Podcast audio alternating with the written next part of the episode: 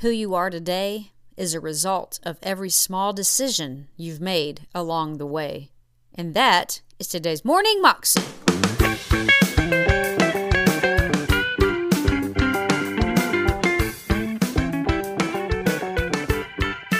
Welcome to the Morning Moxie Show. I am your host, Alicia Sharp, and today we have part two of Craig Groeschel's message about creating great habits. Here's Craig. The second reason we give up so quickly and 92% of our New Year's resolutions fail is because we don't see progress fast enough. You know this, you've been in some area in your life where you know you, you, you go and walk on the treadmill three days that week, and then you get on the scale and you gain two pounds. Ah! This doesn't work, right? You, you, you read your YouVersion Bible plan for four days straight and then you're driving to church and you yell at your kids all the way there. So you told you this thing doesn't work at all. Whatever it is, you, you, you, you stop drinking coffee to save money and you go a whole month and you save a hundred dollars. And now you don't owe $35,500 on your college loan. You owe $35,400. And you're saying, I can't even make a dent in this. You don't see results fast enough. And because of that, we tend to make a mistake. And the mistake is this that we wrongly conclude that small good decisions don't matter that much. We wrongly conclude this small, God honoring habit, this small, faithful decision, this small, good and positive action doesn't make that big of a difference at all. Then take the flip side, the not so good things.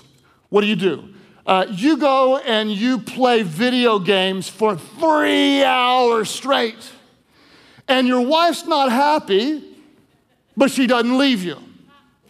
You skip church for a weekend, and your whole world doesn't fall apart Nothing tragic happens to you spiritually.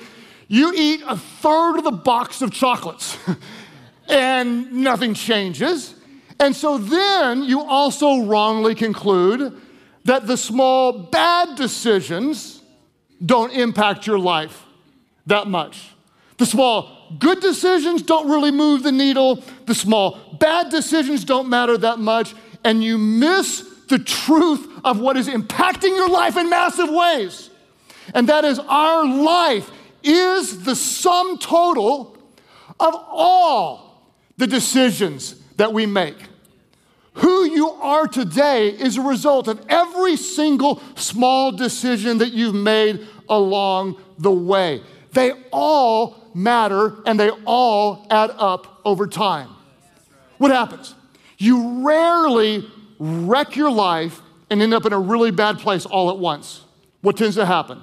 You make a small decision, a little compromise here, cut the corner there, fudge a little bit here, lie a little bit there, bend the rules a little bit here, you take a step over the line here, and then one day you wake up and go, How in the heck did I screw my life up so much? You didn't do it all at one time. How'd you do it? One little bad decision followed by the other. Then you take someone who, in some area of their life, they're crushing it, they're, they're blowing it out, they're, they're living the end result of what you want. And you look at that and think, well, you know, that, that, how they get there? They didn't get there all at once. Again, it was one small decision at a time. It was a moment of self sacrifice. It was a small discipline done again and done again. And nobody else knows about the time you spent in prayer and the time that you fasted and the time that you sought after God, and the time that you had a difficult conversation, and the early mornings and the late nights, and the grind and the faithfulness, and all the perseverance that it took for you to get to a certain point. They don't see that, they don't understand it, but you realize it was one small faithful decision after another over a period of years that led you to the place that everybody else wants to be. Your good decisions are not wasted, they're being stored up. You may not see it. It's a little bit like I, um, I eat, essentially, is this true? The same thing every day. Like Same thing over and over and over again, and it impacts my body. For breakfast, I eat oatmeal with 12 blueberries. On a crazy day, I'll up it to 14. One time I did 15. I got, it was out of control. Okay? And what I do is I, I heat the water up, and I'll put room temperature water in the pan, I'll put the fire on, and the water is just room temperature. You don't see anything happening, but the fire is changing the temperature in the water.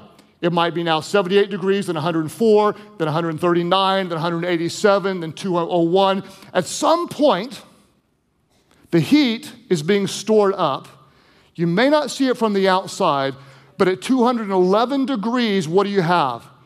You got really hot water. 211 degrees. Then, at 212 degrees, you hit the tipping point. It's not just really hot water, it's boiling water. Here's what will happen you add a God honoring discipline, and another one, and another one.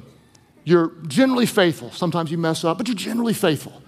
You may not see any results for a period of time, but the temperature is rising. Your faith is being stored up.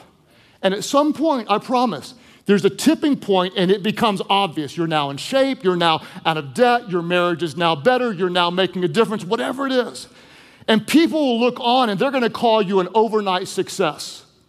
They have no idea all the private sacrifices, all the faithfulness, all the consistency, overcoming your own self doubt, failing and starting again, praying and seeking God, enduring the criticism they have no idea, I've said this for years, it's the things that no one sees that bring results everyone wants.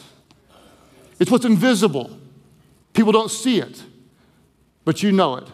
One small decision at a time.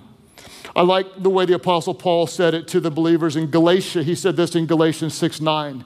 He said, let us not become weary in doing good. Let's not become weary in honoring God. Let's not become weary in doing the right things. Let's not become weary in living by a budget. Let's not become weary in counting calories. Let's not become weary in getting up 30 minutes early to seek God. Let's not become weary in going to the gym. Let's not become weary in fasting before our God. Let's not become weary in doing the right thing, honoring our marriage even when we're not getting the respect back. For at the proper time, you may not see it for a while but it's being stored up.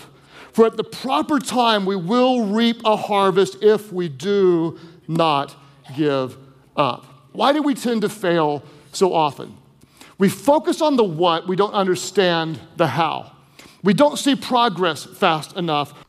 That was Craig Groeschel, and you can find that clip on YouTube if you search under Craig Groeschel who Before Do Habits Part 1.